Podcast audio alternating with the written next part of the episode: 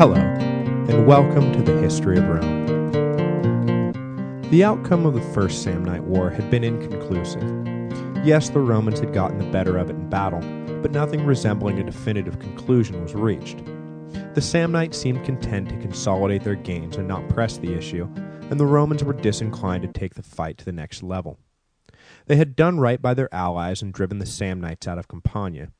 They had no interest for now in invading Samnium and trying to conquer a strong-willed, capable, and well-supplied army.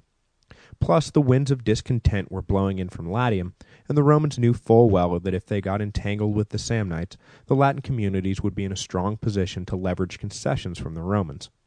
So a treaty of peace was concluded between the Romans and Samnites.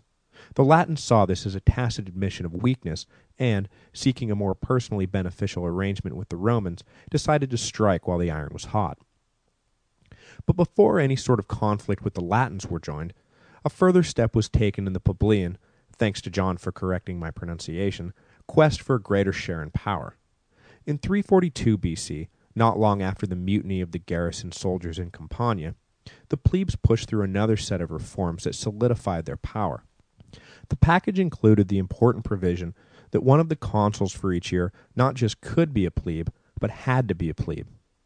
But more importantly, it set the well-known and oft-cited requirement that ten years must pass before a man could hold the same office twice. The move was designed, obviously, to prevent one man from gaining too much power, but at times the cure was worse than the disease, especially, for example, during the Second Punic War, when it became nearly impossible to run the war when the leadership kept changing. So though the ten-year requirement was followed and disregarded according to circumstance, it did set a cultural precedent strong enough that when, between 104 and 100 BC, Gaius Marius was elected consul five times in a row, it was a scandal that engendered enough ill will that the social fabric of the state began to unravel. But that is for a much later date, probably sometime early next year at the pace we're going. When the Romans withdrew from fighting the Samnites, the Campanians and Latins both wanted to carry on with the fight. As I mentioned last week, the Samnites implored the Romans to put a stop to the aggression, but the Romans refused to order the Latins to do anything one way or the other. The Latins immediately took this to mean that if Rome did not feel strong enough to enforce its will, politics being the zero-sum game that it is, then that meant the Latins must be stronger than their supposed masters. They resolved to use this to their advantage. A delegation representing the Latin League was sent to Rome to demand a political reordering. Up to this point, the Latins had enjoyed varying degrees of Roman citizenship, usually trade and intermarriage rights, stopping short of full suffrage. The delegation asked of the Romans not just full suffrage, but also audaciously demanded that one of the two yearly consuls come from the Latin communities. The Romans were shocked and practically laughed the delegation out of the Senate. No Roman was going to submit himself to the rule of a mere Latin. The plebes had just guaranteed their own consulship and weren't about to give it up, while the patricians had just given up one of their consulships and weren't about to let go of the other. On the question of a Latin consul, the two classes were united. The Senate's, and I'm paraphrasing here, answer to the Latin delegation was, no, no, there will be no political reordering. We like things just the way they are, thank you very much. Do you not remember that we wiped the floor with you at Lake Regillus, and that's why things are the way they are? If you really want what you're asking for, then come take it, if you can. The Senate then immediately voted for war to teach the impertinent Latins a lesson. Legions were raised and sent out to meet the Latin force that had been massing in anticipation of the Senate's rejection of Latin demands. The consuls for that year were Titus Manlius Torquatus and, our old friend and hero of the First Samnite War, Publius Decius, he of the grass crown. On a brief tangent, the Romans dated the past by reference to the consuls for a given year, rather than by an arbitrary numbering system, so that, for example, last week's battles with the Samnites were said to have taken place in the consulship of Corvus and Cossus, rather than in, say, 167, dating from the founding of the Republic, or 409, dating from the founding of the city. It seems a bit unwieldy to us, but the Romans liked it just fine. Down the road, this system of reference would lead to the Roman joke that events occurring in the year of Julius Caesar's consulship, 59 BC, took place not in the consulship of Caesar and Bibulus, but in the consulship of Julius and Caesar. Get it? The Romans could be a laugh riot when the mood struck. Anyway, in the consulship of Decius and Manlius, 340 BC by our reckoning, war with the Latins began. In the beginning, the outcome was very much in doubt. It had been years since the Romans had fought an enemy that so evenly matched them. It was almost like facing a mirror. The Romans and Latin forces were nearly identical in size. They used all the same tactics, spoke the same language, prayed to the same gods, and in most cases knew each other personally. There would not be any surprises or innovative tactics, just a standard straight-ahead infantry battle and victory to the strongest or luckiest. Both sides knew it, and knew heavy casualties loomed as force pitted itself against force. Two legends emerged from the war, one revealing how the Romans were able to win a fight that seemed destined to produce a draw, the second hammering home the idea that obeying consular authority is paramount and the only way to maintain the critical discipline required for Rome to defeat its enemies. The first legend states that after the legions had built their camp near the Latin force and settled in for the night, both consuls had the same dream. In it, an apparition revealed that in the coming battle, the victorious side would sacrifice its commander, while the losing side would sacrifice its whole army. When they awoke, the two conferred and realized that they had had the same dream. They made a pact that each would lead one flank of the army, and whichever side began to fail first, that consul would charge into the enemy and seek death so the gods would grant their whole army victory. The second legend states that the consul Manlius had given orders to his troops that no one should engage the Latins until he had given the okay. He wanted the battle to start at the time and place of his choosing, and didn't want reckless brawling to spark a battle he wasn't prepared for. Manlius' son Titus, however, disobeyed the order while leading a cavalry detachment on patrol. They encountered a group of Latins, and Titus was challenged to single combat by one of them. Titus demurred, understanding his orders, but the Latins called him a coward and all sorts of other nasty names. His hackles raised, Titus accepted and proceeded to kill his challenger. Returning to camp with the spoils taken from his dead enemy, Titus was greeted by cheers, but the festive atmosphere died under the withering stare of his father, who ordered his son arrested. Manlius gave a brief speech in which he defended what he was about to do. His family, he said, would be torn apart by the punishment he was about to hand down, but that was far better than having the entire state torn apart by disobedience to consular authority.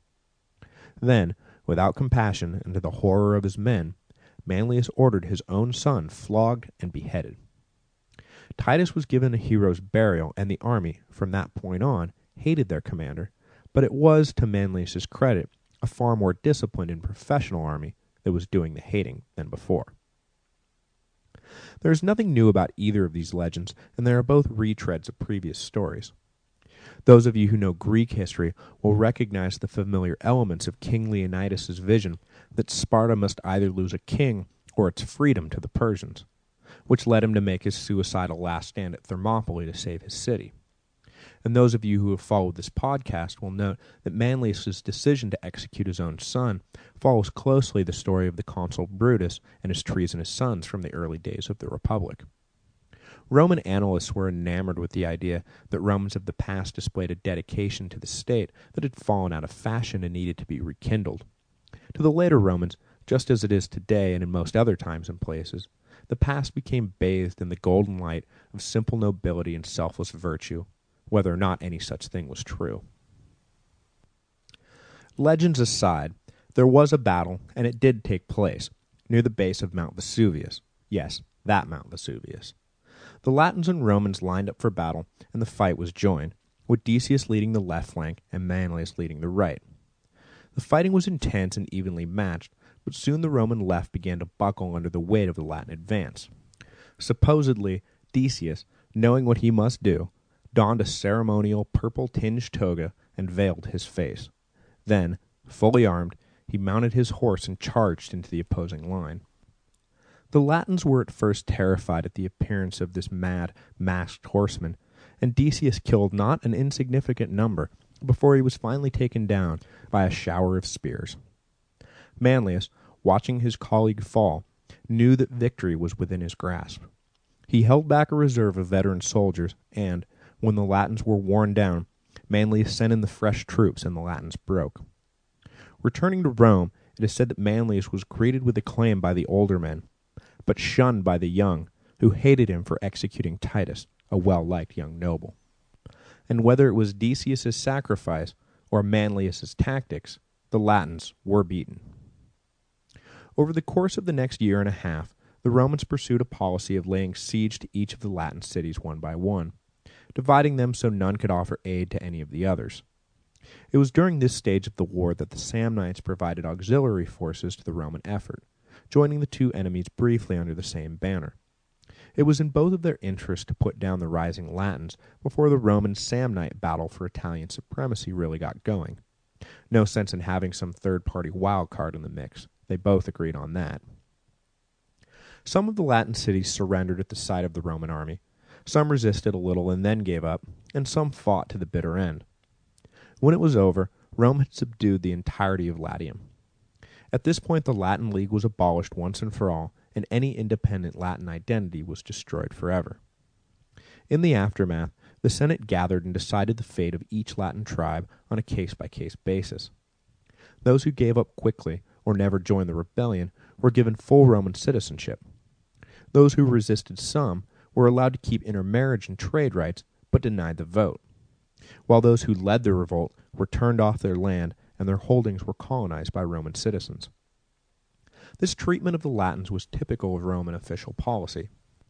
Anyone who was predisposed to friendship and did not resist Roman rule was welcomed openly into the empire and given an array of rights and privileges, while those predisposed to hostility and resistance were simply wiped off the map. Most nations and tribes fell into the former camp and found themselves well treated by their new Roman overlords. It was this policy of generosity that secured the longevity of the ethnically diverse empire. That, and the ruthless extermination of those tribes and nations who fell into the latter camp.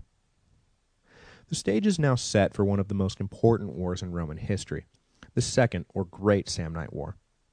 It is comparable in historical importance to the Second Punic War, which saw the Romans defeat Carthage, and the Macedonian Wars, which brought Greece under Roman control.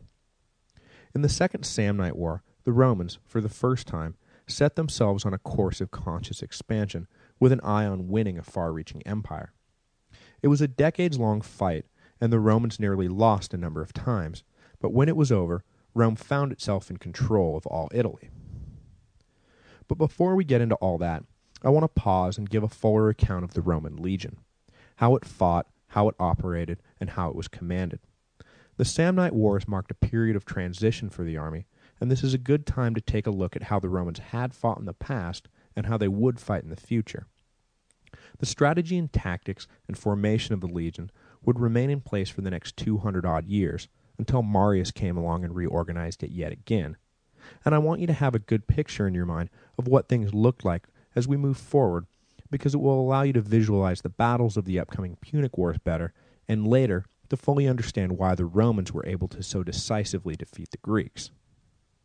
So next week we will learn about the phalanx, its strengths and weaknesses, and why the Romans scrapped it in favor of the maniple system, how many men a centurion really led, hint, the answer is not a hundred, and what the word legion actually means.